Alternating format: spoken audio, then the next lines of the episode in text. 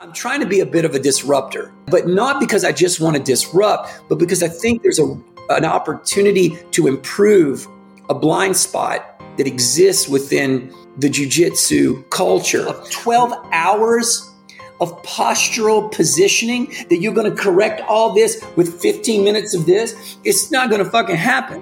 It's a fantasy in your head. If you do 2 less jiu-jitsu classes a week because you traded them for yoga, it may take you a little longer to get to your black belt, but you'll get to your black belt in a fucking great, healthy body. Or you want to get to your black belt wrecked.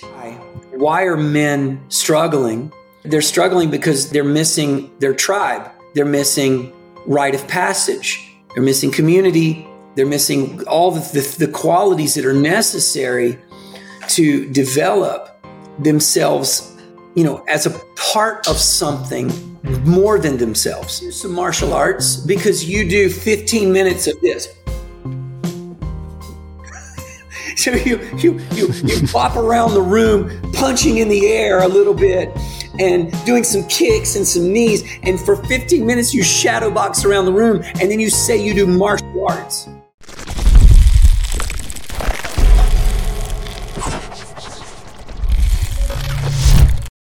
Welcome back to the Everyday Perspective podcast. Please like the video and subscribe to the channel. Today's guest is a black belt in Taekwondo, in Karate-Do and Brazilian Jiu-Jitsu. He is the founder and director of Budokon, the father of mixed movement arts, Cameron Shane.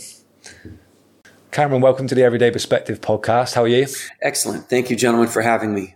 No, it's a pleasure, mate, and we're really looking forward to this because we do Brazilian Jiu-Jitsu, and I've done a number of martial arts over the years, and an area for me in particular is always a limiting area I feel has always been my movement. So really interested to get your take on maybe where I'm potentially going wrong and where probably a lot of people are going wrong as well. Before we get into all that, and I mean this may cover it, but obviously you're the founder of Budokon Mixed Movement Arts. And the director of that. Can you just tell us, first of all, what that is? Well, the term mixed movement arts is, it's a reflection of the variety of movement languages within our system. So the same, I just borrowed the phrase from mixed martial arts, which obviously adequately, sort of describes what mixed martial arts is. It's obviously a number of different languages taught as a hopefully as a singular, approach to combat. So, it's not very helpful if you know how to wrestle and you know how to strike and you know how to submit, in submission grappling, but you don't know how to connect the three. And that's the whole point of mixed martial arts, would be to not just have them as independent actors, but to have them as a unified body. Like it'd be important that each is contributing to the other, and that they have these very important places where they intersect, and those intersection points bring it together and make it become in and of itself, a new martial arts style, mixed martial arts. And so mixed movement arts, for me, again, to just borrow that idea and modify it slightly, would to say that for us, we have martial arts, combat arts, and we have conditioning arts within our system, and whether you call it a conditioning element, an art is subjective. Some people would think of yoga as an art form, or even strength training as their art form. I mean, I think Schwarzenegger would think of strength training, for him that was his art. I don't think he would think of it as something he did, in the gym. As some calisthenic stay in shape exercise, but this was his craft.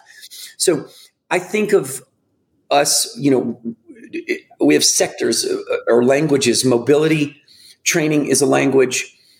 Yoga is a language in and of itself. Personal development is a language for us, and strength training, calisthenics is a language. Personal development is a good example. In mixed martial arts, there's no implication that the mixed martial artist has any obligation to develop themselves, their character, their general humanity in order to be a black belt or a prize fighter. But in our system, personal development is being measured. I don't want to develop another guy who can fight but who doesn't have excellent character. So for us in our system, that's a crucial part of it. Yeah, that's interesting. And I guess when you're talking character, I guess that's relatively subjective, isn't it? When we're talking about prize fighting in particular, you can kind of measure someone's ability and success based on performance. But with character, it seems to be a little bit more subjective. So how do you measure that? Well, my students or the black belts that I'm developing, they need to be philosophical people. My job is not to tell another human being whether they're living the right or the wrong life. My job is to provoke them as a thinker and as a critical thinker, a problem solver. It's not up to me to tell them they're solving the problem the right way or the wrong way, because objectively, I don't believe that there is a right or wrong. And that's that the philosopher's path, which, if we sort of connect this to, say, the samurai, if you want to connect it to a Japanese, sort of the earliest model of this idea from the martial arts world that I think was codified very well, was, you're looking to create a Renaissance character, someone who's an artist, a scientist, a warrior, a thinker, a poet. You're looking to develop the full sort of potential of a human being. So being philosophical means that you're able to look at the world not through the lens of right and wrong and good and bad and saint and evil, but rather you're able to see the world as a complex experience of consciousness that requires you to be curious the entire time. The questions should always be in a state of asking why. Why do I why did I act this way? Why do I think this way? What are the beliefs that drive my thinking? Why did I make this choice? And each person's why is always unique and different, and that's beautiful. That's the point. Your why is not Danny's why, and Danny's why is not my why. Why we each get up in the morning is unique, and why we each make decisions is unique, and that's. But I need a martial artist, a combat artist, a warrior, a mover, a thinker. I need this person to be genuinely, sincerely curious about their why. What drives you? Why do you do that? And I can't tell you that your why is right or wrong. I can only get you to stay in that state of mind of being willing to question it, so that you don't get stuck in this kind of dogmatic thinking that your why is the right why. Maybe it's not. Let's take Conor McGregor. He's a good example, since he's a very famous prize fighter. I think if I compare him to say Georges St. Pierre, you have two very different fighters. You have two very successful prize fighters, but you have one who's clearly driven more in the direction of being philosophical about their journey as a martial artist, and one who appears to be driven more in the direction of fame and financial success, and that sort of the prize of fighting for McGregor appears to be material gain. The prize for fighting for St. Pierre appears to be the development of spirit and self, and you can see the difference in the way these two live their lives and communicate to the world through their channels of communication, Instagram, whatever it may be. They're different, and you can see the difference in them. Yeah, interesting. And I guess that does sound like it's a much more traditional sort of martial arts mindset that you're talking about there, whereas these days you do tend to see a lot more combat sports. This is my thing. Fuck these days. You know, that's my issue. I mean, if I'm being honest, this is, you know, I'm 52 years old, and I think you make the exact point. Traditional, which is, I mean, you know, the world is heading toward, you know, as fast as we can go, right into, you know, into chaos and the decay, the genuine decay of quote unquote civilization. And it's fat, and we're watching it. We were born at this time. I don't know why, but we're like born, you know, because to be born in, you know, 1800 is not to see this.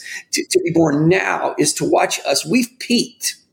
And not only have we peaked in terms of what, you know, the civilization is peaked. And what I mean by that is, you know, we've produced so much comfort and so much consumption that we're actually turning the corner, and now populations are declining. You know, everyone's aware that we're actually going in the other direction now. There's no recovering. We're not going to live the life we once lived of push a button and stuff just shows up at your door. That is soon going to change, and we're going to become, you know, the world is, you know, geographically, we're going to change from a global economy to more local. You know, things are changing. You know, if you're paying attention financially, if you just read the news, you know, and you understand, it's like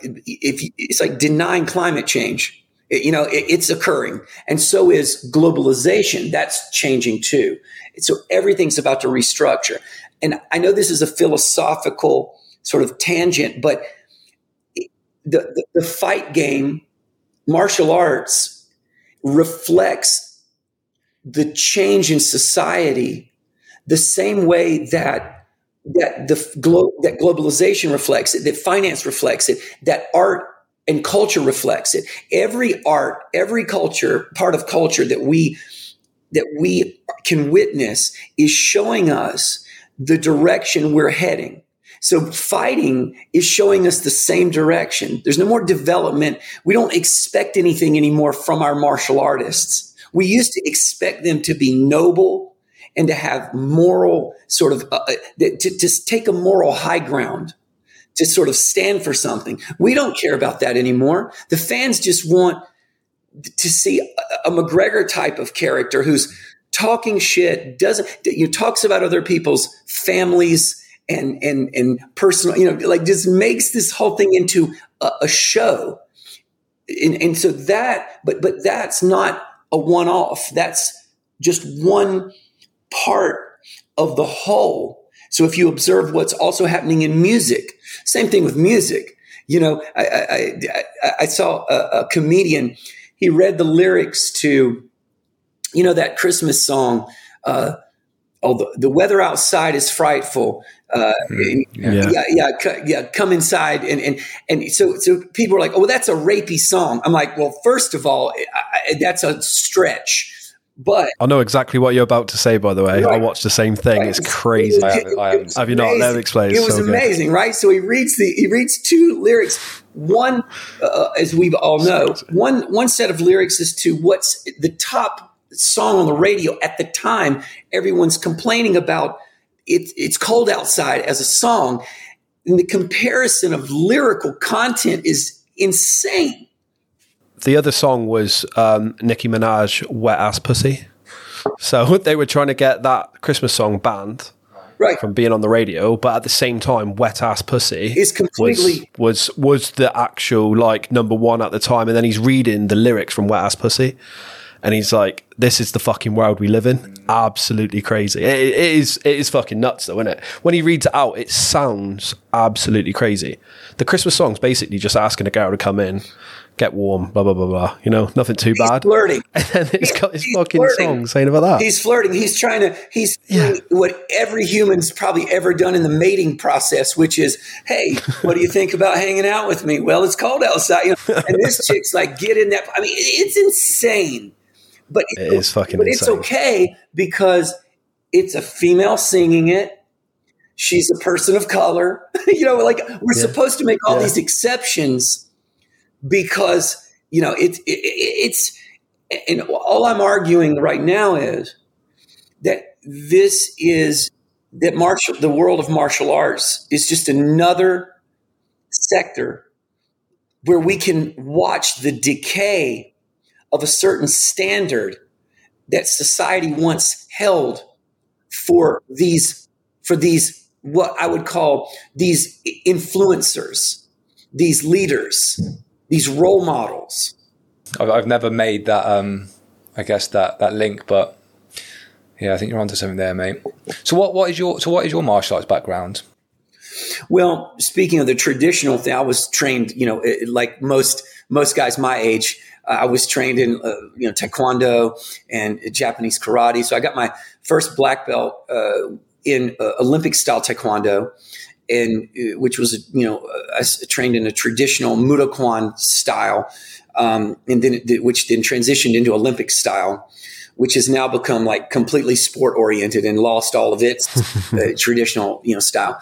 And then I moved into a style of karate, very traditional Japanese karate called Yoshukai, which is from Kiti Kyushu, like the Kyushu Islands. In Japan, it's a very traditional. You're still training with nunchaku and bows and the sai. You know, it's very traditional, and the katana. So I learned that practice, got my black belt in that system, and then at the same time, when I was learning that system, I was at a studio and I was teaching there. I was teaching striking. There, I was teaching the karate style. There was a gentleman who was running his classes out of there named Rickson Gracie, and he would come in at the end of class and set up his mats, and they would do this thing on the ground in gis that I thought was ridiculous because I was like, why are they wrestling in gis? I don't understand what's happening in front of me. I didn't get it. And it wasn't until I got one of the guys who was training in it, I saw him at the gym, and I said, "Hey, you know, see you at the school after, you know, because we would close down our karate classes, and then they would come in and set up the mats." And I said, "Hey, you know, if you show me some of this stuff, I'll show you some stand-up striking." And he was like, "Sure," and he was just a blue belt, and he tapped me about 500 times.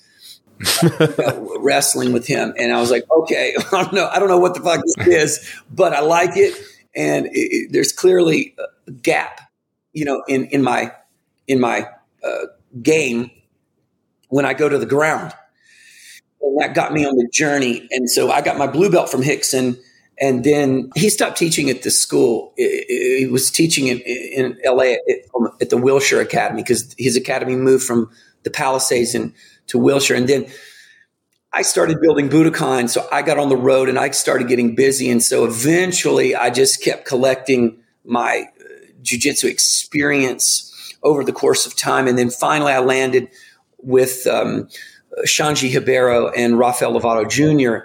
because I became a part of Rafael's MMA fight team with the Bellator, when he became the Bellator champ.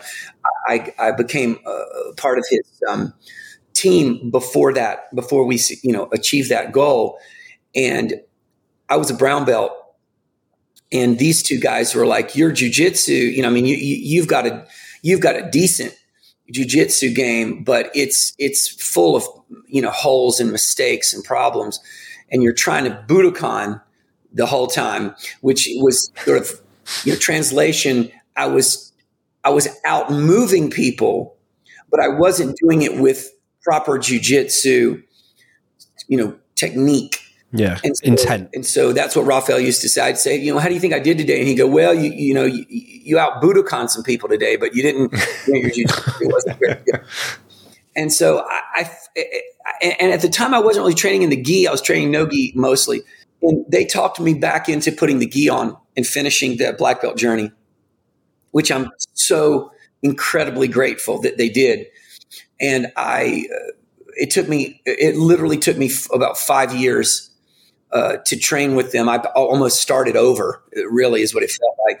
And to really understand jiu-jitsu from the perspective of honest, I mean, from legends, world champions. There's just, as they say, there are levels to this game. Well, that's what they mean. The level of understanding of the guys at that level of achievement. I mean, you're talking about like Shangi as an example, statistics just came out on him. He's won more matches at ADCC than anyone has ever won. As an example, no one will ever have. That's crazy. Yeah, he's won. He's so cool. He's beat more people, inside the ADCC tournament than anyone ever has. That's crazy. Yeah. Just on its own, that's such an achievement. Yeah, I mean, it's just it's crazy. And his brother Salo, who of course is who primarily taught him and taught Rafael. I mean, his achievements are stunning. As well. So it's, so I definitely have a privilege getting to work with Shangi, because I've developed Budokon mobility for jiu-jitsu through Shangi. When Shangi saw me moving, he was like, I don't know if you, I didn't realize Shangi was such a movement athlete. I didn't understand that about his game until I started teaching him mobility and realizing, man, this guy can fucking move. Why is he moving so well? He's a huge guy, but his mobility is phenomenal. His IQ, his movement IQ is very high. He's not stiff. He's not lumbering. He's not a big guy moving. He moves like a little guy, which I'm like, okay, now this explains why he was so difficult and why people can't pass his guard. Why the best in the world can't deal with him. It's because he's this like a monkey, with all this adaptability and sort of range of motion in his joints and his the way he can transition, scaled up to a 210 pound man, which, in theory, it's fine if you move like that when you're 135. It's different when you're 210, and that's what makes him so good. Yeah. I'm very envious, mate, of the people that you've trained with there. I was just about to say that. It's such a good start, isn't it? Yeah. It's like the best start you could get. Yeah. So when you first came across Rickson back in the day, what year was that? Was that sort of post or pre-UFC? Well, that was 2003 when I was training with Rickson. And at this time, Rickson had fought in Pride. That was his primary, promotion that he fought under was Pride in Japan. And were you familiar? Had you seen that at the point of seeing what they were doing, or was it literally brand new to you? Oh no, yeah, I didn't know anything about it. I hadn't seen. I didn't even really know what his. I mean.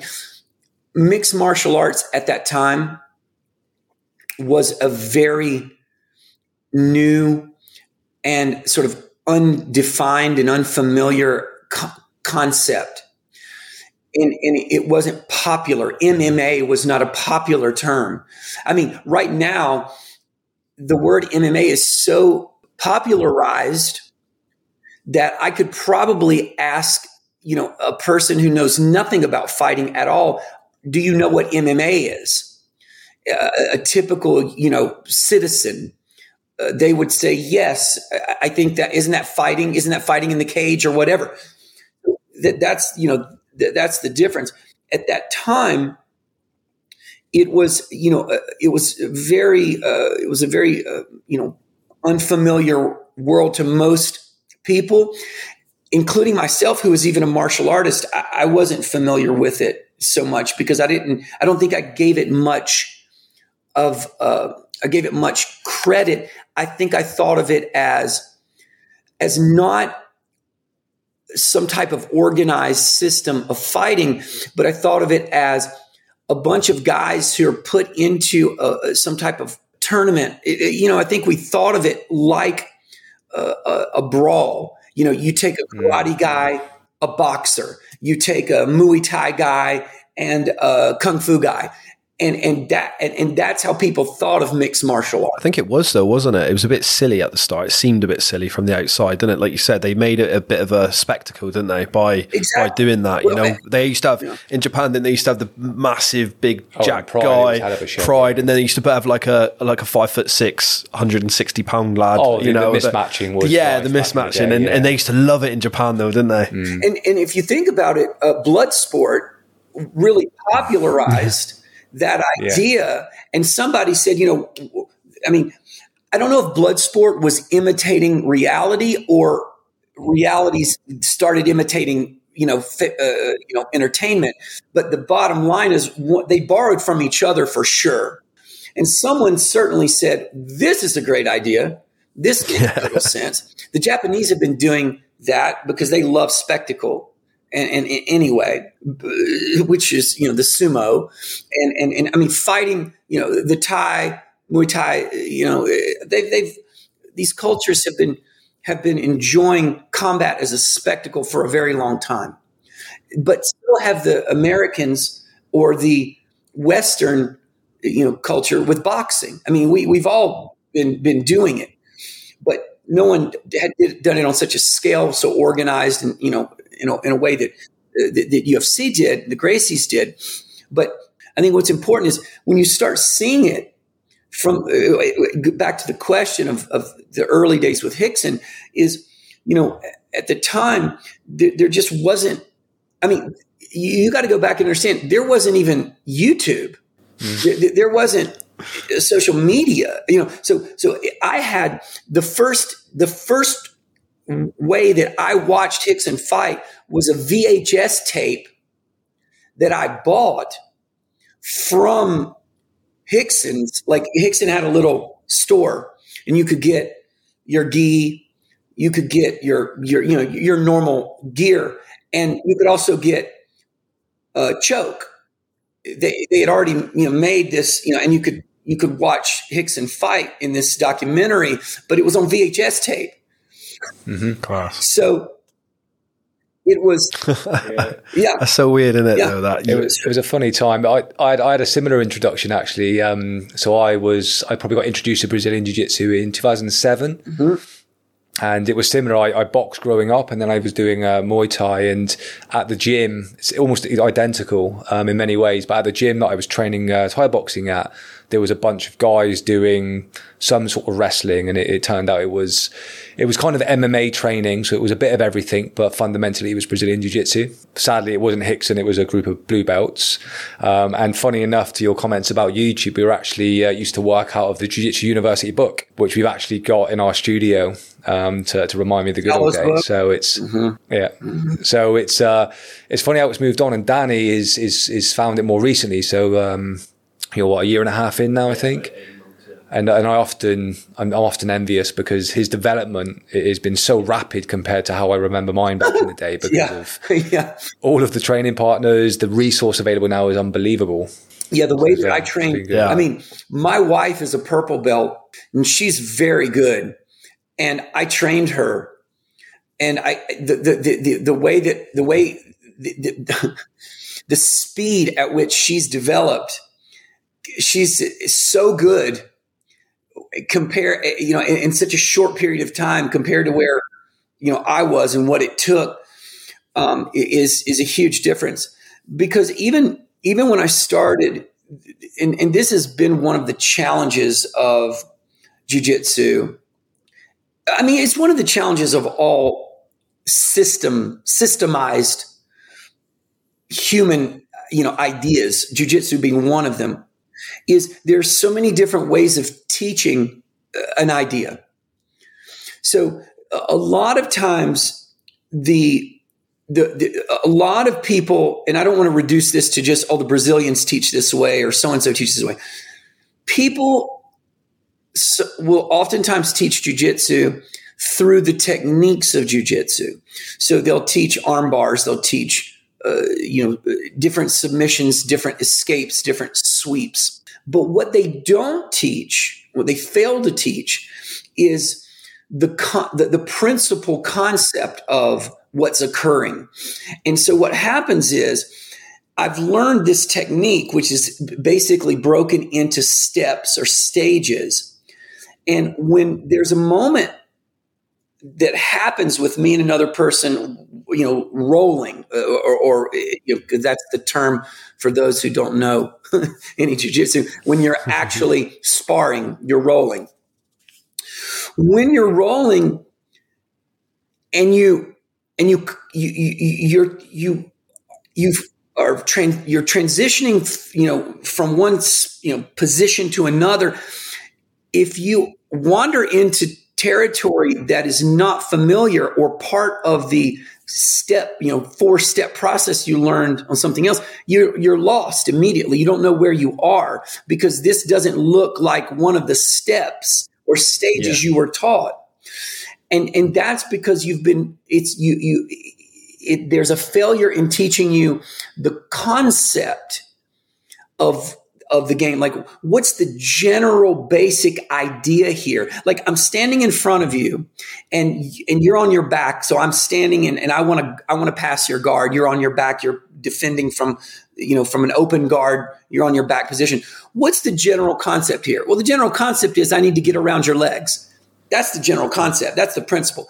But instead of being taught from that place, we get taught steps and stages through, like, this is the guard pass. You're going to grab this leg. You're going to move this leg over. You're going to step here. You're going to do this. That, in my opinion, is the wrong way to teach jiu-jitsu. It doesn't teach the student the principle of what's occurring and to get them to start thinking for themselves without telling them these are the 4 stages of this technique. And then when something, because again, if I'm on my back and my legs are up and I'm taught, let's say, something as simple as, a Torian, just a full fight pass. Yeah. I'm just going to grab your legs, take them to the side and step to the other side.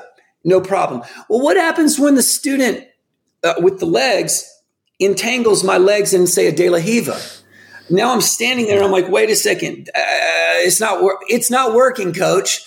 It's not working. Yeah, so, but instead of teaching the person that is to say, hey, sometimes this guy's going to put his legs here, there, he's going to entangle and not. It doesn't matter where he puts his legs. Your job is to get those legs, get yourself unentangled from them, and get them out of your way. And now instead of working this as a technique, let's work this as an idea. And I don't even want you to know what the fuck to do. What I want you to do is struggle and fail and just try to solve this problem in many different variations. That's how I teach. And that's what I think is the difference between the way I was taught originally, because I was taught technique, steps, and stages instead of principal concepts. I think I've been really lucky with that, though, because we are taught a lot of concepts rather than techniques at times. And a few things that I always think of when I'm rolling is like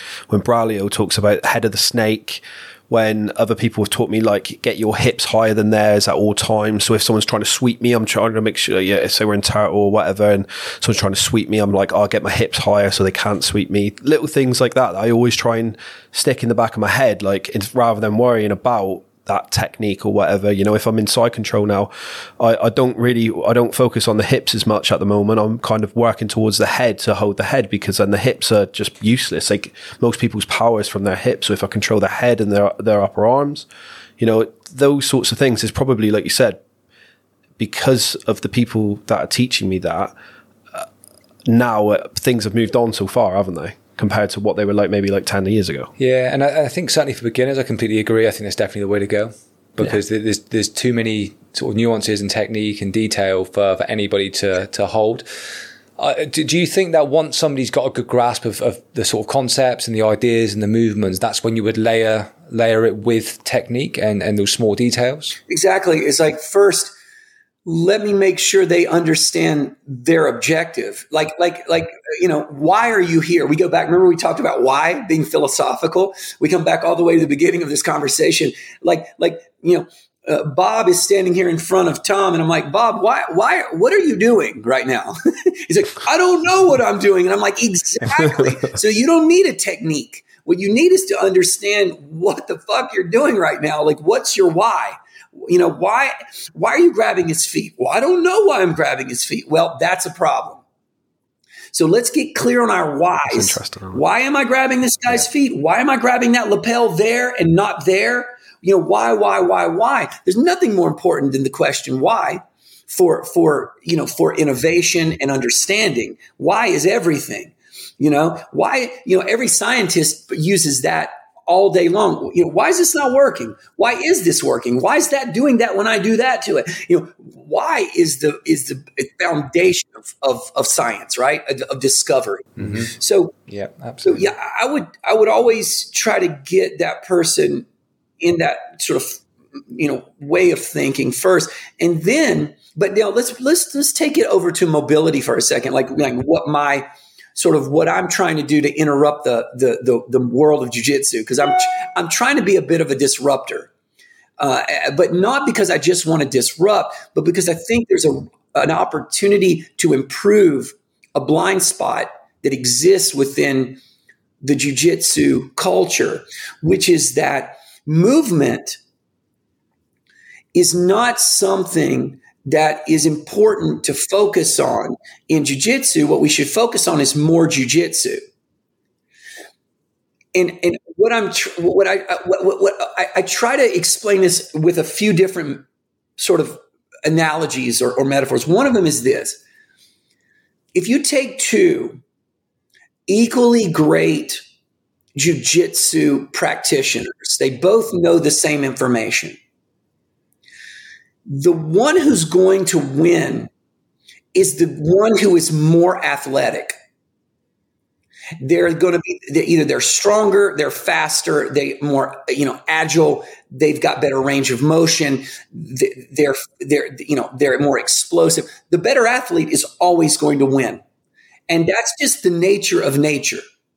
So, you know, adapt or don't. But this is obviously we're talking about the basic concept of Darwinism right now. We're talking about, you know, natural selection. Two rams are fighting. The strongest ram will win. You know, or the ram with the most aggression. Yeah. You know. So maybe it's a, you know, there's a combination, but in theory, the stronger will win. Okay. So if you've got, this is just one approach. If I want to develop a better, you know, jiu-jitsu athlete, I have to focus on their joints as part of that training. They need to be strong. They need to be flexible. They need to be healthy. If I can't get end-to-end range on my joints, how am I going to express all of the possibility of the different positions my body needs to be in order to succeed at the game? Let's, you know, we're going to call it a game. So if it, right now my hand is here, if I can't make a completely clenched fist, how am I going to punch something if my hand will only close to this degree? It's not going to. What's the difference if this is my hand or this is my hip, and I can't get my hip to its full expressed range? You know, I need complete end-to-end range on all my joints, but I don't just need them to be end-to-end. I to be able to express end-to-end range, because that assumes that I've got flexibility. I also need to be able to push or pull at deep end-to-end ranges. So if you've got your knee all the way into your chest, You know, you're all the way in your chest. Can you push away with the same force you can at mid-range? Because mid-range is where everybody lives, right? Everyone lives at mid-range, and everyone's got general strength at mid-range because we all work out of mid-range. Think of it like a pull-up. When you go to do a pull-up, it's at the full extension that you've got to exert the most effort to get back up. It's not here at mid-range. If you stop here where you're strongest, you can get back up pretty easy. It's when you go all the way to full end range and then you try to come back up. My job with athletes is to get them to express their end range potential. But you can't do that unless you spend time there, and they don't want to do it. People don't want to be deep squats, transitioning, walking around like which is what a lot of people see me do. They're like, you know, you're crawling on the ground all the time. Yes, I'm at end range, and I'm mobile at end range on purpose. So in other words, I get into end range positions like a squat. And I force people to walk or locomote at their end range position because that's the only way to express that. Otherwise, what you do is there's another approach. You can lay on your back and you can do, let's say, a leg press. You're on a leg press machine. You can bring your knees all the way to your chest and push out, right? We've all seen a leg press machine in a gym. You can do that. Of course, that's going to make you strong, but only on one plane. It's only going to be forward and pushing away. But jujitsu requires all kinds of variations of planes. Your knees are everything. The angles are, unlimited. You know, there's so many varieties. So you need to have people constantly working from these end range positions, working the variety of possibility of locomotion and transition and working through, their weight. So that's one idea. The second idea is that if I take a room full of people, usually if I'm doing a seminar, let's say I have 40 guys in the room. They're all a variety of different belts and ages and girls too, girls and guys. And I go, okay, so guys, who in this room thinks you're going to do jiu-jitsu for the rest of your life? Most people raise their hand. Most people in the room raise their hand. So I go, okay. I go, all right. So 99% of the room thinks you're going to do jiu-jitsu the rest of your life. Let's try this. How many people in this room are 20 to 30 years old? Most of the room does this. Okay. How many people are, 40 to, or 30 to 40? And then less people do this. And then now I get to 40 to 50, less people. And then I get to 50 to 60. There's two people. And I get to, 60 to 70. There's no one or one person. I go, is anybody watching the math on this? Because what we have here is a complete contradiction to what just occurred. Everyone's going to do jiu-jitsu the rest of their lives in here, but there's only one guy in here who's 60 years old. Does anyone see the problem here? Is that, no, I said, let me give you guys a reality check. You're going to do jiu-jitsu until it hurts too much. And then you're going to stop. And if you look in this room, most people stop in their 40s. And, so you're in your 30, you're 20 to 30. Oh yeah, there's a bunch of people in the room. 30 to 40, less. But 40 to 50, 50 to 60, it just keeps declining because your body can only take this kind of punishment. Fine. Let's call it that. You can only take this kind of punishment for so long, and now compound that with the fact that these people aren't stretching. They're not recovering. They don't understand their bodies well. They don't know how to put themselves in proper positions when they are doing things. So they get their joints torqued and they tear this and they tear that because, somebody who doesn't really have great awareness of body mechanics is suddenly doing something that requires a lot of understanding of architecture. Like, you know, just let's take something as simple as the concept of the De La Hiva. You're standing there, someone entangles your leg with their leg, and then uses their other leg to, you know, drive you back or disturb, you know, so one leg's entangling, the other is disturbing your other base leg. And I'm standing here with this going on, and I'm an accountant. You know, I work at an office building. I don't know how the fuck do I know what to do with this? And so I torque to the left, I turn, I make some explosive movement this way or that way. And, you know, my knees are getting slowly damaged or it's, you know, an acute injury, boom, right on the moment, you know, something big, or it's just slow little tears that I'm creating because I don't understand my own architecture and what I need to do to preserve and protect my positioning in my joints.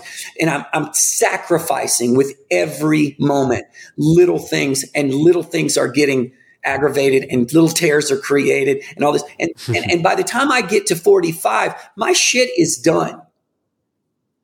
My knees are done. My joints have taken, and again, it's cumulative.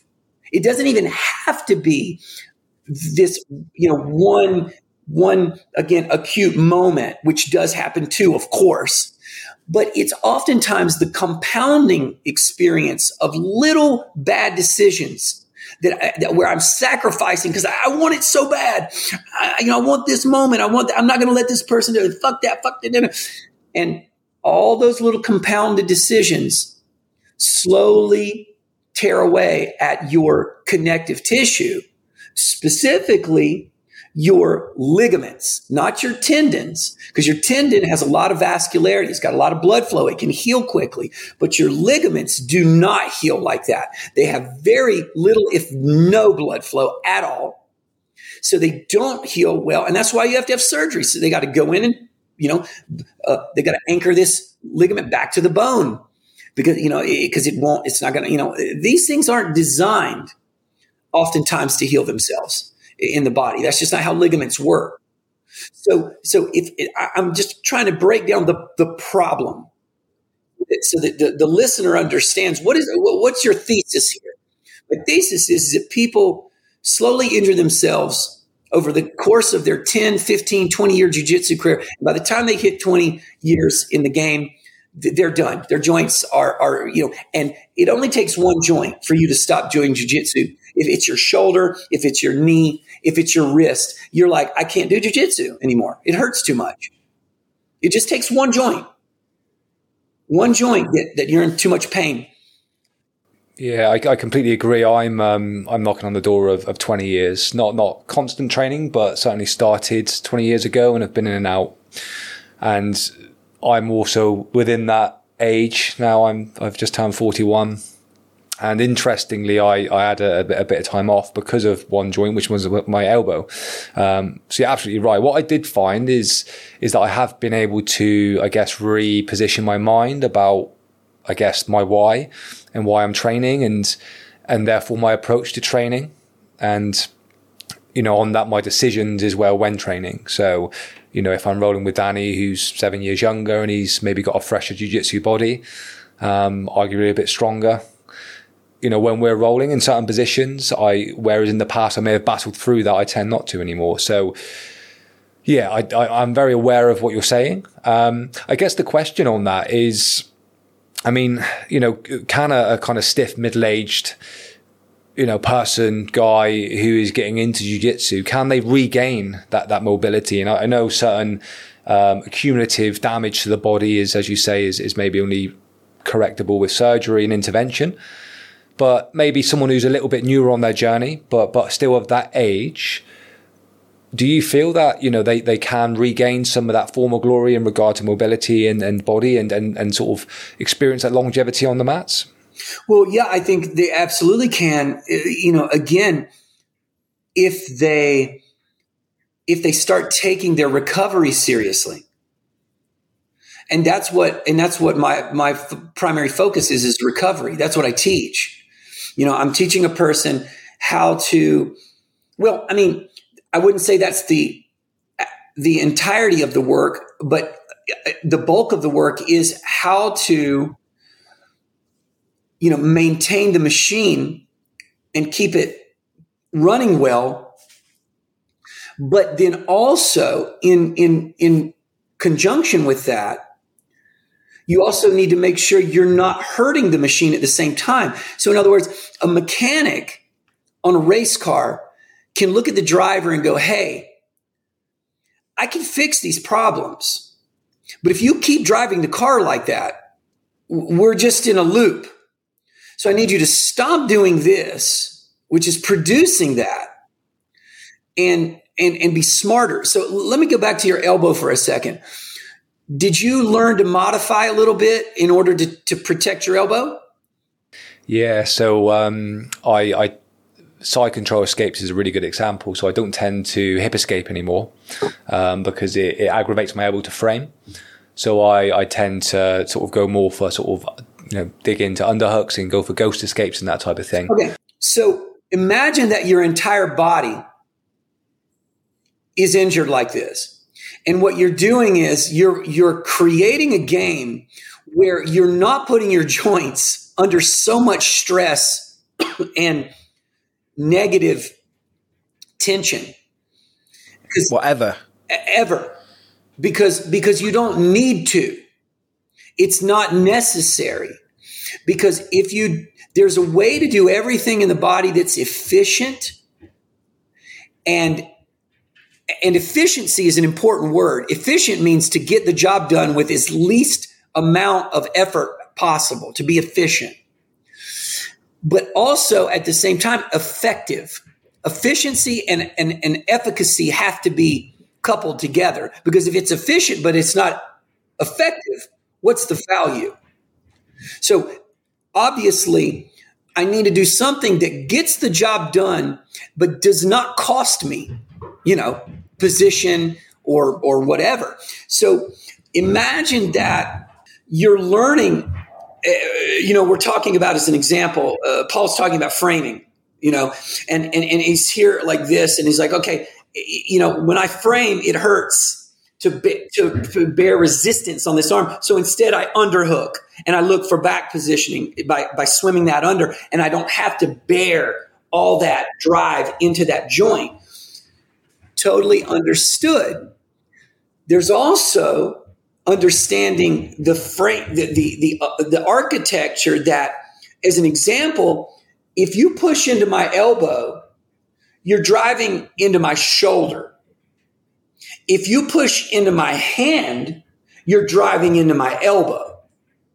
So Paul's saying, you know, I don't like when that force gets applied to my arm. I don't mind this force. I can handle this force. So if Paul modifies his frame so that he's using his elbow more than he's using this part, that this joint doesn't take all of that. So then a lot of the modification can just occur by changing the architectural structure of ultimately you're thinking of your body like an architectural frame. So there's a pillar, and the pillar has leverage. So, you know, obviously leverage is, you know, up, top, down. This is great leverage, which is why we see in buildings, pillars, you know, are here. When a pillar does that, not so, you know, that's a lot of force with very little leverage to upward here. So Paul's frame changes from this to this. Now his elbow's doing more of the framing,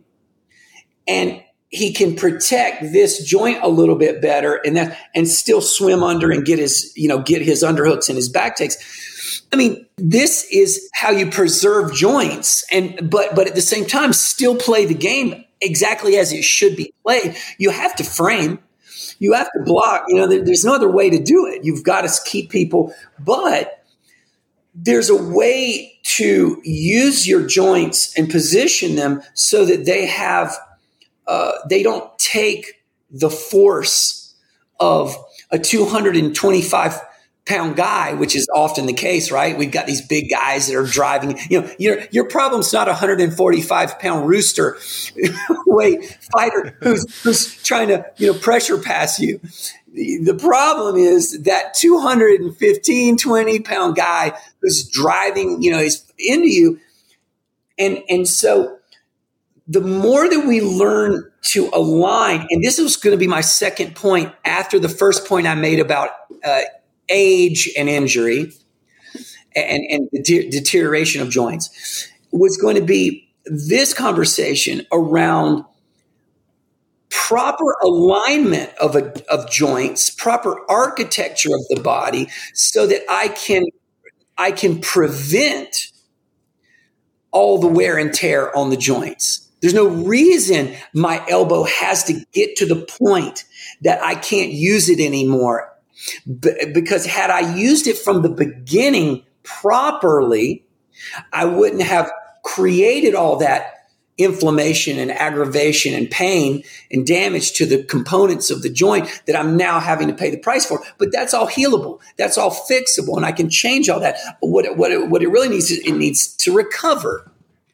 And it's not going to stop until you treat the whole body properly. Because, by the way, if this hurts, a lot of people will start doing things like, okay, they're stretching this, they're resting this. What they don't understand is the way the body works as an organism with soft tissue is it's like the myofascia is covering all of the muscular system. So you've got a connection across all the lines and throughout, so everything's pulling on everything. And most people, instead of stretching more and doing more yoga, which means that they're creating freedom throughout the entire structure and frame, they'll hyper focus on the area of discomfort or injury or pain. And what you'll find is if your elbow's hurting from this, by stretching the whole front line and everything around, this will start getting relieved, because what's happening is everything's getting shorter and shorter and shorter.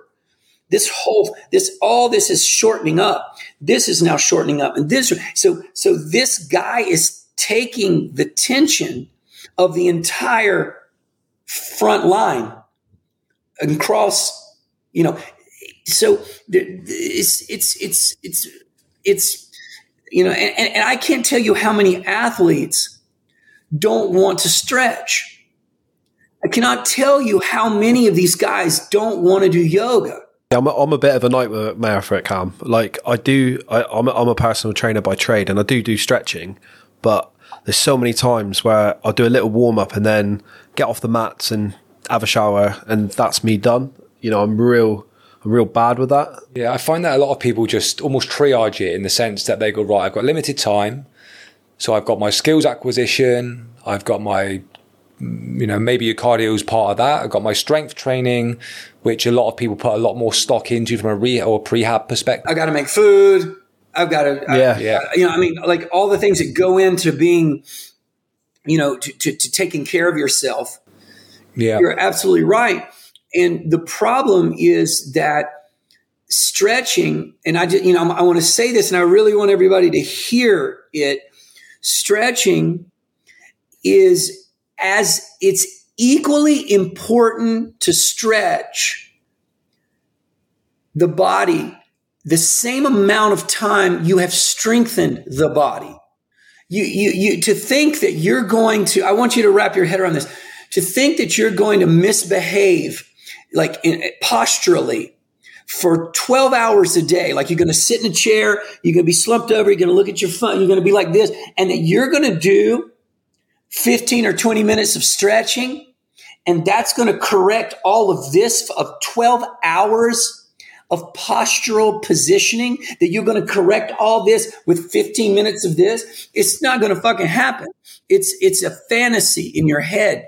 You have to stretch constantly if you're going to be strengthening that much. So if you do an hour, let's say you do an hour to 2 hours, whatever, of of strength training, and then you do an hour, whatever, and a half to 2 hours of jiu-jitsu, you basically just did 3 to 4 hours of strength training.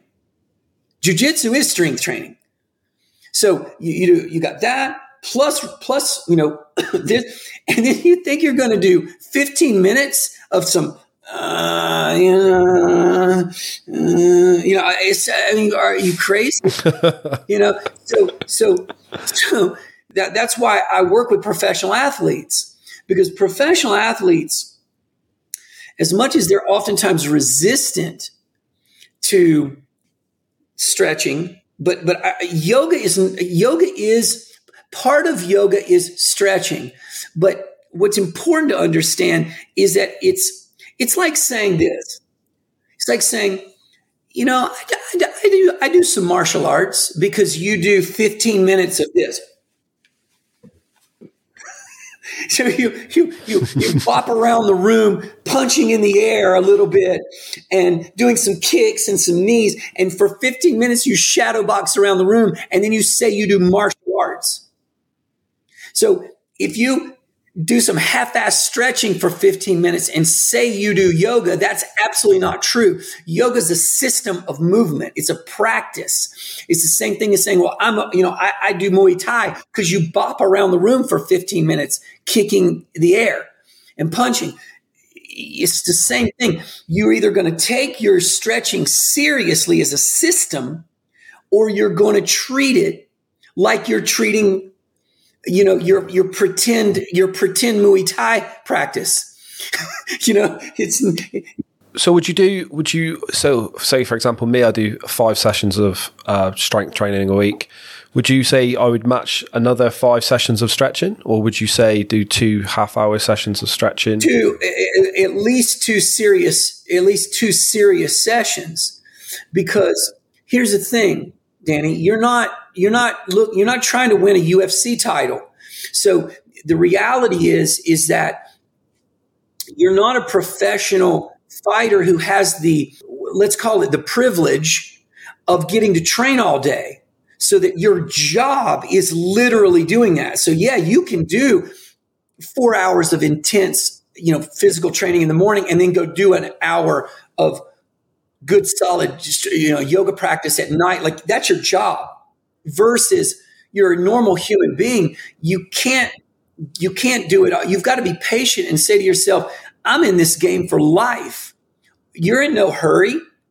It's better for you to divide up your training and here's the question. Do you want to train harder and shorter, or do you want to train more with more diversity for longer? So in other words, it might take you, if you do two less jujitsu classes a week because you traded them for yoga, it may take you a little longer to get to your black belt. Let's just say that's your goal. But you'll get to your black belt in a fucking great, healthy body. Or you want to get to your black belt wrecked. Such a good point. No, it's such a good point, because so many people that I know that have done jiu-jitsu for a long time, their bodies are fucked, aren't they? Oh, me a bit there. Yeah, but there's other people at the gym and stuff, that are higher belts, and brutal. And you see them, and they can't move, can they? They can't move. They got bad knees, bad backs, bad ears. It's not gentle. It's not gentle. That's not the that's a mislabeling or misunderstanding. The gentle part means I'm not punching you in the face. The gentle part doesn't mean that wrestling is easy. It means I'm not punching you in the face. That's the gentle way. I'm, instead of beating you to death, I'm going to squeeze you. I'm going to choke you. I'm going to choke you to death instead. Put you to sleep. Put you to sleep. And by the way, that is gentle compared to punching you until you're unconscious. So that's the understanding. So this is what I'm trying to get, you guys, is, again, professional athletes can fit a yoga class in because they have the time. The normal martial artist who's just a journeyman, and which is beautiful. I mean, that's the point. Needs to divide their training up in equal manner and understand that there's no rush. You're going to do this forever. Where are you going? Where are you trying to get to? I got my black belt at 51 years old. I started when I was 31. It took me 20 years, not because I was lazy or whatever, but because I was busy developing myself in other ways. I was developing my yoga practice, my mobility practice, but all that has paid off in different ways because look at me now, my career, is this, and I'm also a black belt. And I also have, and I also have an incredible healthy body. I was about to say, how is your body? Well, don't you see me move? I do see you move. Yeah, very well. Right. So I mean, that's how my body is, because you couldn't do that if your body was beat up, because you see what people do. When you watch jiu-jitsu guys move, when they're injured, when they're beat up, you see it in the way they walk, the way they just move from place to place. You see it in their jiu-jitsu because it gets less acrobatic, less dynamic. It gets more... It gets that, what we call that old man jiu-jitsu. You start getting real conservative in what you do. You play lockdown games. You try to reduce. You play old man jiu-jitsu, mate. You're not even old. I am old. Try to reduce movement, blah, blah, blah. So what I'm saying is my jiu-jitsu is excellent because my body is still in excellent shape. And at 52 years old, I still roll with 20-year-olds fully dynamic, fully acrobatic, because I can, I have the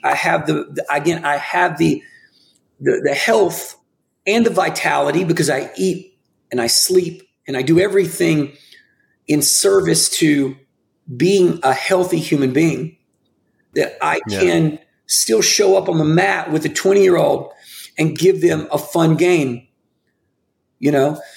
so. These are the important elements to think about from the big picture, philosophical.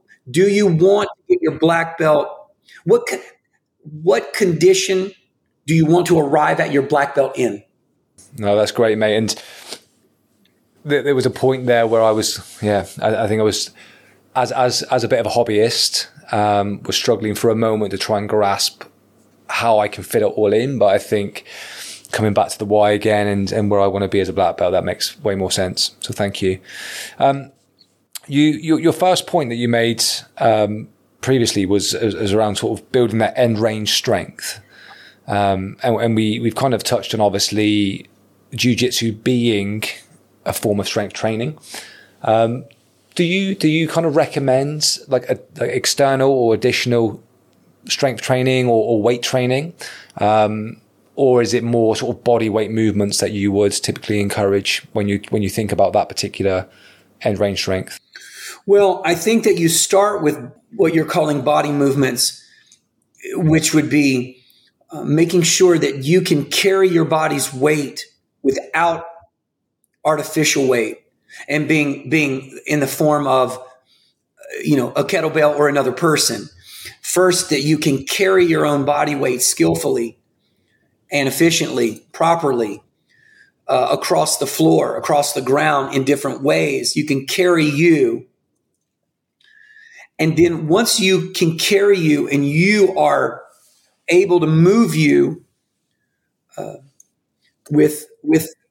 you start to feel light, that's what you're looking for. Is this, the feeling of, I'm starting to, like, it's like a pull-up. When a pull-up gets light, it's time to add weight or it's time to add volume. I'll just do more, or I'll throw on a weight vest and I'll, do a pull up with 10 pounds on my body, but not until it feels light. Yeah. Because why would I do it if it doesn't feel light? It doesn't make any sense. So if I'm crawling across the ground and it feels fucking labor intensive and heavy, why am I going to try to do that with another person on my back? I can't even do it with me. So you begin with your own body weight, and then you work in the direction of adding weight again once it feels light. Yeah, no, good. Thank you. And just going back to, I guess, the sort of thinking about the recovery and the stretching and everything else. I think another reason that people don't do it is because it's boring, because the idea of sitting there and holding a static stretch for many people is boring. But a lot of what I see you do is obviously it's flow movement. So when you talk about that mobility work and, you know, and the stretching, if you want to call it that, I mean, what does that typically look like? Is it flowing movements or is it static stretching? What's the approach for recovery would you recommend? I mean, you know, they've done some interesting clinical research on stretching, and they were comparing dynamic stretching with static stretching. And what they found was that they neither produced anything greater than the other. They had an equal success rate. You took the takeaway is it doesn't matter if you're stretching dynamically, which meaning that there's movement within the stretch or you're holding the stretch. It's doing the same thing. I like dynamic stretching because I think it produces other qualities that aren't present in static stretching, which is, as an example, I'm teaching my soft tissue to be used to movement at these end ranges. I'm not teaching my tissue that we go to end range and we just hold. I'm teaching my tissue that we go to these end ranges and then there's movement there. That means there's going to be, that tissue is going to be asked to resist and hold while at the same time stretching and giving, but there's going to be some expansion, contraction, because that's ultimately what is happening, isn't it? Like the first moving creature on the planet, I believe that one of the first was the jellyfish, was this creature that learned to do this before there was anything. There was a spine, there was skeletal structure. Anything. This thing learned to do this, to move. So there's something very important about expansion, contraction. When it comes to locomotion. So that's what I love about moving inside of tight spaces, is that I'm teaching my body that that's what you that's wrestling, that's fighting, that's combat. It's not that you just stop here. Yeah. Yeah. I think when, especially if people are doing something like jiu-jitsu and they can almost, they can link the movement drills that they're doing and the flows that they're doing to obviously the application of the art or the system that they're using. I think they're more inclined to probably do it. I think it's this idea that people have in their head that, you know, they have to just sit down and just grab the hamstrings and have a stretch and sit there for 30 seconds and do that 3 times and work your way through the body. I think that's what puts people off. But I think if people are actually moving through flows and keeping it dynamic, it's much more likely that people would adhere to that, I think. Yes. And if I could, let me try this as an idea. Natural selection is real. And this means that everybody that starts jiu-jitsu is not fated to finish. Only the most intelligent will arrive at the finish line. And I'm going to call the finish line 80, you're 85 years old and you can still get on the mat. Only the smartest and the most adaptable of the species will arrive at that place. And that might be so few human beings, but that's how it goes. So I don't see everyone getting there, because that would make the assumption that everyone is smart enough to get there, but they're not. And they're right now. I'm going to, somebody's going to listen to this podcast And they're either going to take this information and apply it, or they're going to go, you know, that's cool. That's interesting, but I don't have time for that. You know, I'm not saying I don't believe the guy, but that's not my life. It's not going to work. That guy is going to be finished with jiu-jitsu between 40 and 50. And that's fine. You know what? That's how it goes. And maybe, by the way, who am I philosophically to say that that's right or wrong? You know, who am I to say that everyone should finish jiu-jitsu? What I'm saying is everyone can if they train correctly. I mean, we've all seen that lady on Instagram or that guy on Instagram who's on the calisthenics bars at 80 years old or 85 still doing stuff. And we're all like, man, that's amazing. Well, you know, that guy is an anomaly, is an outlier. That lady is an outlier. There's not going, they're not, there aren't thousands of that lady. And that's the reality. So you got to make a decision if you want to be that person now, because and have the ability to see far enough forward to say, again, you know, another perfect analogy or is most people will never have wealth. Why? Because they don't have the discipline to invest, and save. And properly apply the wealth that they get to build greater wealth. And the same thing's happening right here. This wealth is specific to your health. This is your health wealth, right? So most people will not invest properly. They will not do the right work because they don't have the discipline. They'll choose other things. They'll choose the new this and the new that and the pleasurable this and the pleasurable that over the discipline of taking their money, putting it here, doing that, and being conservative when they need to be, being frugal when they need to be.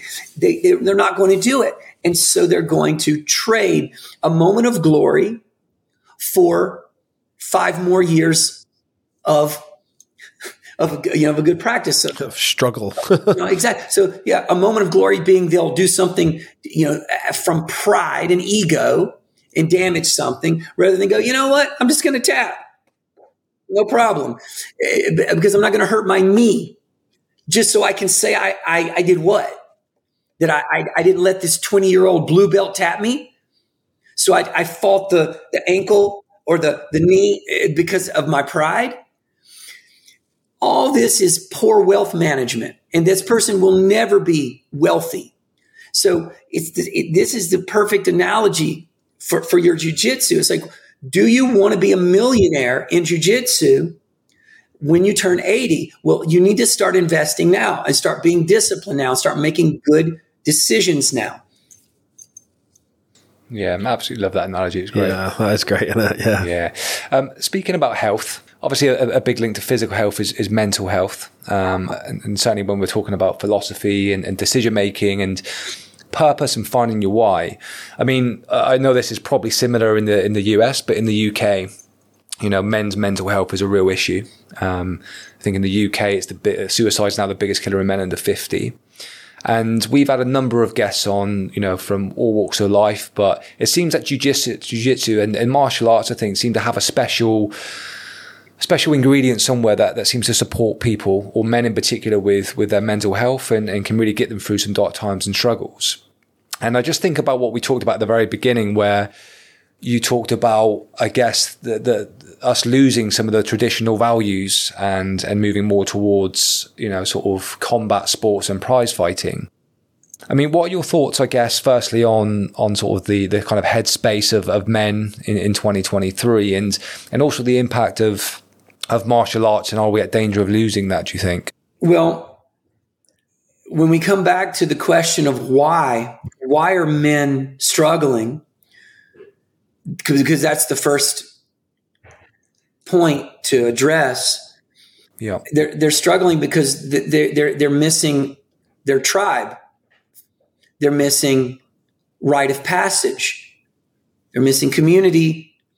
They're missing all the qualities that are necessary to develop themselves, you know, as a part of something more than themselves. And now we've never been more isolated, though we have more connection, the irony of it all, right? With all the connection we have, why are we so isolated? Because it's not real connection. It's, I mean, okay, let me reframe. It is a version of connection, but so is McDonald's a version of food. You know, so given that that's a huge problem, most people are eating McDonald's in terms of their social connections. They're not eating nutrition, you know, really nutritious food, which is men coming together, wrestling each other and pretending to kill each other and sitting around after and talking about their lives. And, you know, like that's the beauty of a jiu-jitsu school is the male bonding experience. And it's necessary and it's important. And it could be through jiu-jitsu. It could be through kite surfing. It doesn't matter. It's men doing things together and accomplishing things together and sort of competing and feeling and expressing and you know, like being, getting the experience of cooperation together. Men need to cooperate with each other. It's in our DNA. It's what we do. So if you've got no one to cooperate with, to commune with, to build with, you feel super fucking isolated because you're not cooperating and communing with your wife and your kids. That's different. And it's nothing, I mean, that's also a part of it, but it's not the thing, you know, the other component. So that's why I think men are lonely. And it's also why I think jiu-jitsu is so important, because it's, again, it's not the answer. It's an answer. And it's beautiful. It's just one of the ways that we can come together and have that experience, I think, of tribe.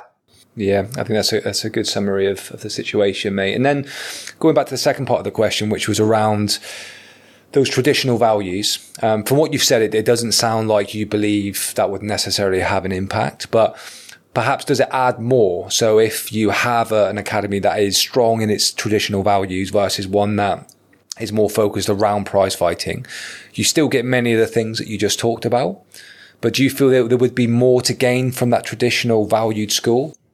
Oh, I have no doubt.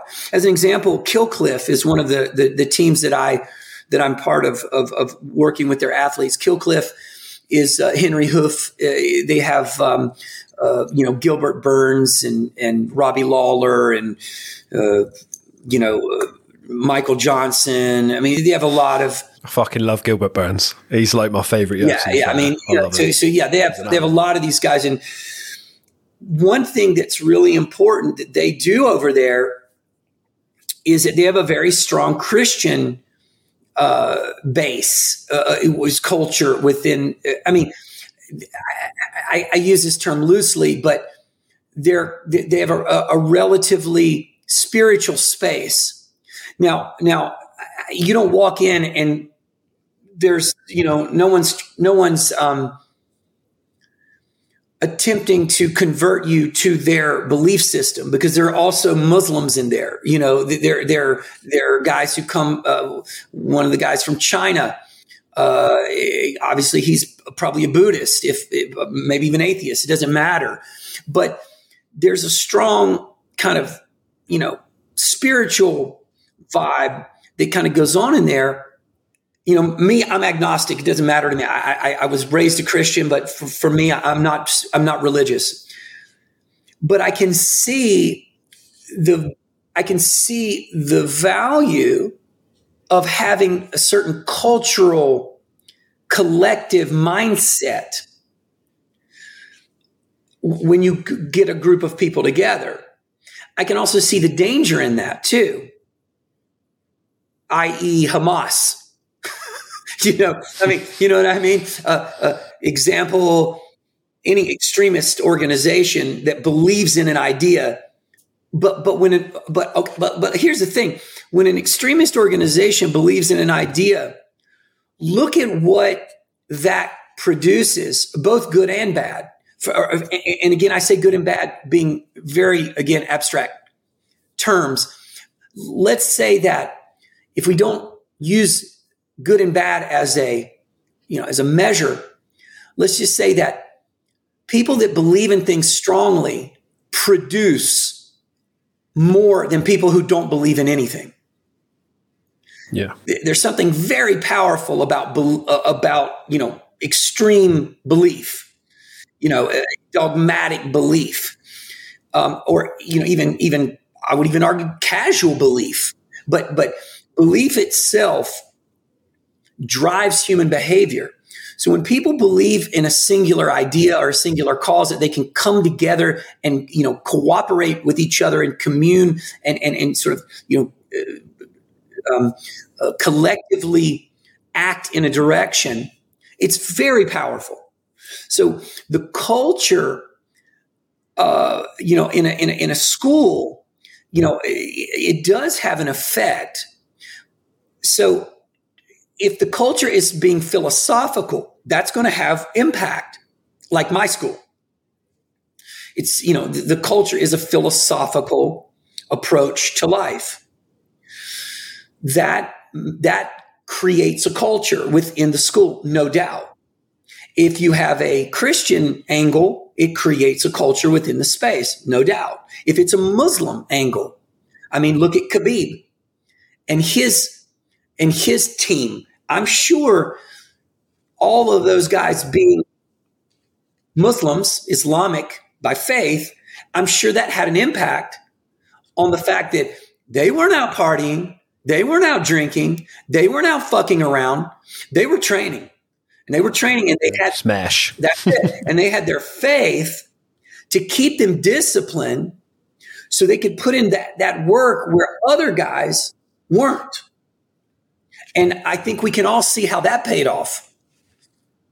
So 100%. It's still paying off, isn't it? Like, well, but you know, and we can also see too how that thinking can also produce other results in people. It's you know, and again, without using the metrics of right and wrong or good and bad, some, you know, sometimes we, you know, the direction that people go produces an outcome that has this, you know, this effect on other people that, you know, we would as a society, you know, we would define as negative, as you know, bad or wrong. And you know, being objective about things and saying, well, there's no right and wrong. Well, that's true, but that's only from the perspective of the universe. In other words, nature doesn't work off binary ideas such as rights and wrongs. That's why you see a lion eat a lion cub. Like, have you ever, you know, if you watch Nature Channel, you know, sometimes you see some horrific shit, like watching a male adult lion attack and murder, kill, you know, a lion cub, an innocent little cub, because it cannot have this cub from another, you know, another male grow up and, you know, and test it, you know, right? So we watch this and we go, man, that's pretty brutal. But what we realize is that the universe doesn't operate off rights and wrongs. It just operates off of action and what, you know, and what we all understand as this circular, you know, circular flow of life. Things eat, you know, this eats that, that eats that, that eats that, and it just keeps balancing itself. Humans have a system of ethics and morals based off what we believe is right and wrong. So a human would look at an adult lion eating a cub and be horrified by that and say that is morally unacceptable. But that is not, and if we interfered with that, if we stopped every male lion from eating a lion cub when they took over a pride or did what they did, we would completely disrupt the entire ecosystem of lions. So humans would love to constantly apply our moral codes and systems in thinking to, to the entire, natural world around us. And we have, and by doing so, fucking everything up.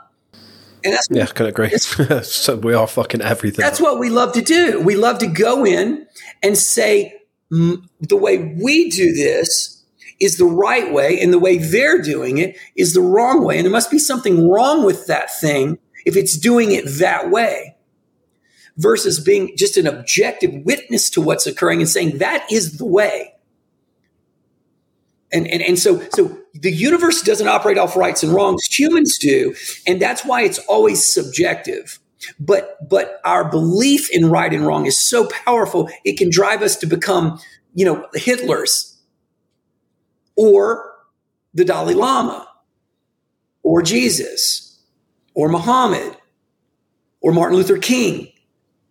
I mean, you know what I mean? All these things are driving us to become these versions of what a human can be, and how can, and to say one of them is right and one of them is wrong, they're just examples of how a human can express and manifest a belief. And it's all based on religion a lot of times as well, isn't it? Yeah, among other things. I mean, that's what philosophy wrestles with on a daily, is wrestling with the idea of what is right and what is wrong.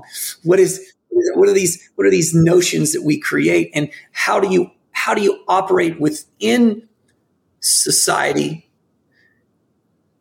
understanding that nature has one perspective, but humans have another. But the further we take ourselves away from nature, the bigger problem we produce. Yeah, I wanted to ask what amount of stock you put in, I guess, other sort of things in regard to recovery. So we obviously talked about the movement. You just mentioned nature. Obviously, Rickson was, very well known for his breathing and his breath work back in the day. And then, you've got a current trend of things like ice baths and cold plunges and that type of thing. Holistically speaking, what else do you kind of value other than, being part of a tribe, eating well, moving well? But what else do you really value in order to maintain optimal health and mental health as well? Well, consumption, and two things come to my mind. Number one, consumption. What are you consuming? What are you consuming in your daily life? What are you consuming visually? What are you consuming through, what are you listening to? What are you watching? What are you taking in, again, with your mouth through nutrition? You can understand humans,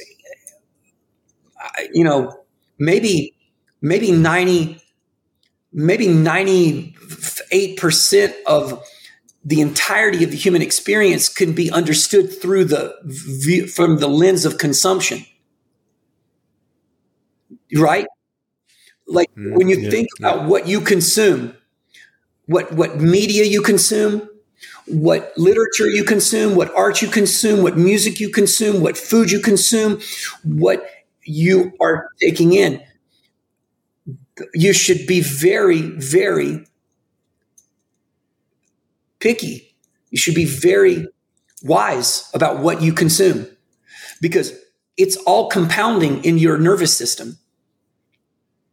It's all compounding in your tissue. All the toxins, the poisons, the things, it's all compounding, and it's creating cancer. It's creating this, the amount of sugar you take in, the amount of, process this, process that, concentrated that All of that is consumption. And then you want to ask yourself, how clean am I? How healthy am I? I'll tell you that by seeing what you consume. That's how I'll know. I just walk around with you for a few days and watch you consume. And I'll be like, well, I can tell you what's going on here. You know? Yeah. So no, that's true. When you said consumption, my mind immediately went to nutrition. Food and drink, but of course you're absolutely right in regard to the information you consume is very important as well. It's an interesting point. I think it's social media, isn't it? Yeah. Social media has got to be the biggest thing at the moment. I find myself doing it all the time, and I've got to try and check myself even now where I'm working on this and editing and bits and pieces. I find myself like, I'll just, I don't know, casually click at Instagram, go on a reel, flick. Before I know it, I've like, you know, I can't even watch a film properly sometimes because I'll start watching a film, I'll get a little bit bored, and then I'll be, oh yeah, I'll just look at my phone for something, or someone will text me or something. Well, and then before I know it, I've not watched the film, I'm ending up 30 minutes flicking through reels, and I think, what the fuck am I doing? Well, I think to myself, like, what the fuck am I doing? I need to put it down. And then, Danny, even in my downtime, I'm not having downtime. Danny, I would offer this thought, which would be, because I feel you and I relate to you 100%. I would offer the thought of, whatever you're doing, do it with all of you. So if you're watching a movie, watch the fucking movie. Like watch the movie. Do you know, honestly, that's what I was like. Yeah, it was yesterday, the day before. I was exactly like that. I was like, what the fuck is wrong with me? Like, I've got the attention span now where I can't sit here on my own and watch a fucking film without picking up my phone and scrolling for a reel or trying to work or whatever it is. I was thinking, no, can I not? I'm not incapable now of doing that. Well, you just, because I used to be able to watch a film fine. You know, I used to sit there, phone in the drawer. Yeah. I remember 10 years ago, I bought myself a Nokia 3310 on purpose, so I had no internet, and I had that for about 18 months. I couldn't even imagine that now. Do you know what I mean? I purposely got that because I was like, I can't be arsed with phones. Internet does my head in, blah, blah, blah, blah, blah. And I lived like that for a long time, having this shit-ass phone. And everyone used to take a piss, but it was funny. But now I couldn't even imagine doing it. And that pisses me off. That really does fuck me off, that I'm in that loop of just fucking watching this shit all the time. And I think a good, again, not to be the guru of solutions, because, hey, I struggle with the same shit. You know what I mean? Like we all get caught in that trap. But I can just say that I think we all know the answers. Be present to what the fuck we're doing. And that is a discipline that we all have to work on in an age of technology where every piece of technology is trying to get your attention.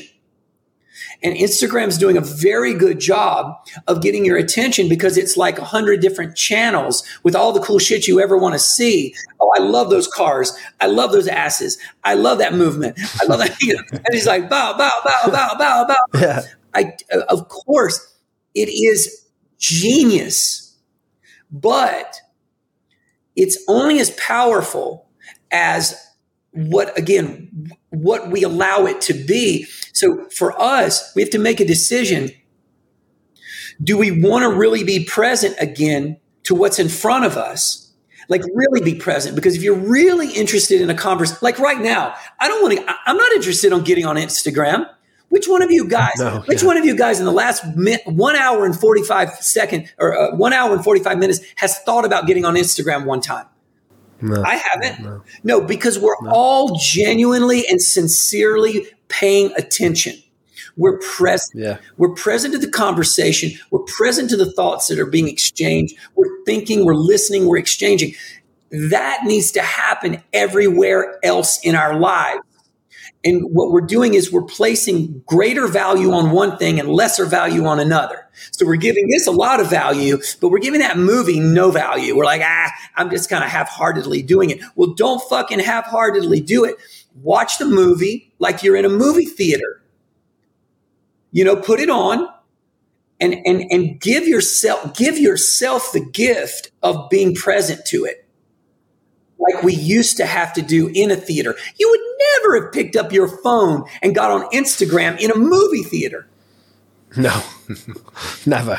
But now they need to tell you not to do it at the start. Of course, yes. But at home, of course you have the luxury of doing that because you're half invested in what you're doing. So we have to stop like if you're going to watch a movie, watch it. If you're going to eat a meal, eat it. If you're going to sit with your kids, be with them. If you're going to, whatever we're going to do, let's do it. If you're going to do jujitsu, how many times have you picked up your phone to check Instagram while you're gone? Because you're invested. Yeah, no, it's so true, mate. I think you said there were two things that came to mind. Consumption was one. What was the other? Sleep. Mm-hmm. Sleep. I mean, man, we got to sleep. Like I don't think we place enough value. Like somebody's probably going to say, well, I think it's cold therapy. Fuck cold therapy. You need to sleep is what you need, because you need to rest and you need to sleep deeply and soundly and joyfully. And if you don't sleep well, how can you recover from all of the demands of being awake? So I think, to me, that is wake and sleep is what you do your whole life. So so the irony is that people would place such low value on sleep, considering it's something you do the other half of your life. Yeah. Is insane. So you have to create conditions that you sleep well in, because we all need, and I mean, there's so many studies on sleep and sleep deprivation and what it does to your mind. I mean, what's fascinating, that the US military government and military were able to pass sleep deprivation off as not being torture. They were able to define sleep deprivation as not torture. That's super clever. Can't remember what film I watched. They do that in a film with some terrorists. They blare music every so many hours so that they can't sleep. Puts them into psychosis, doesn't it? Of course, it will literally break you as a human being. Break you. So to say that it's not torture, oh my fuck, dude, this is fucking genius. Yeah, well, it's fucking crazy, isn't it? Yeah, I think we all need to sleep a bit more, mate. Cameron, that's been fascinating, mate. It's been a really interesting conversation, so thank you. Before we wrap up, tell us about your academy and where people can find you if they want to reach out and work with you. Well, if anybody could get past all the bullshit that just came out of my mouth, you're so welcome to find me at. First, we live in Montana, United States, in the mountains. We run summer education camps all summer long here. So anyone can join us in person for training. You can find that on budokon.com, Budokon. That's just our website, where you can find all of our events. You can, if that's too far away, people can't make it, they can train with me online, because Budokon online exists for people who want to train remotely. And they can work with me there. I have an entire, catalog and library of courses and of videos that help people learn this work. And Instagram, Instagram, like every other human, under Cameron Shane, you can find me there. Yeah, well, we'll make sure we put all of your links in our description, mate, so people can find you if they want. But mate, thanks again. It's been a really interesting conversation. Thank you. Thanks, amazing, guys. Mate, Danny and Paul, I really appreciate you too. It was a great conversation. Thank you very much. Cheers, mate. Thank you.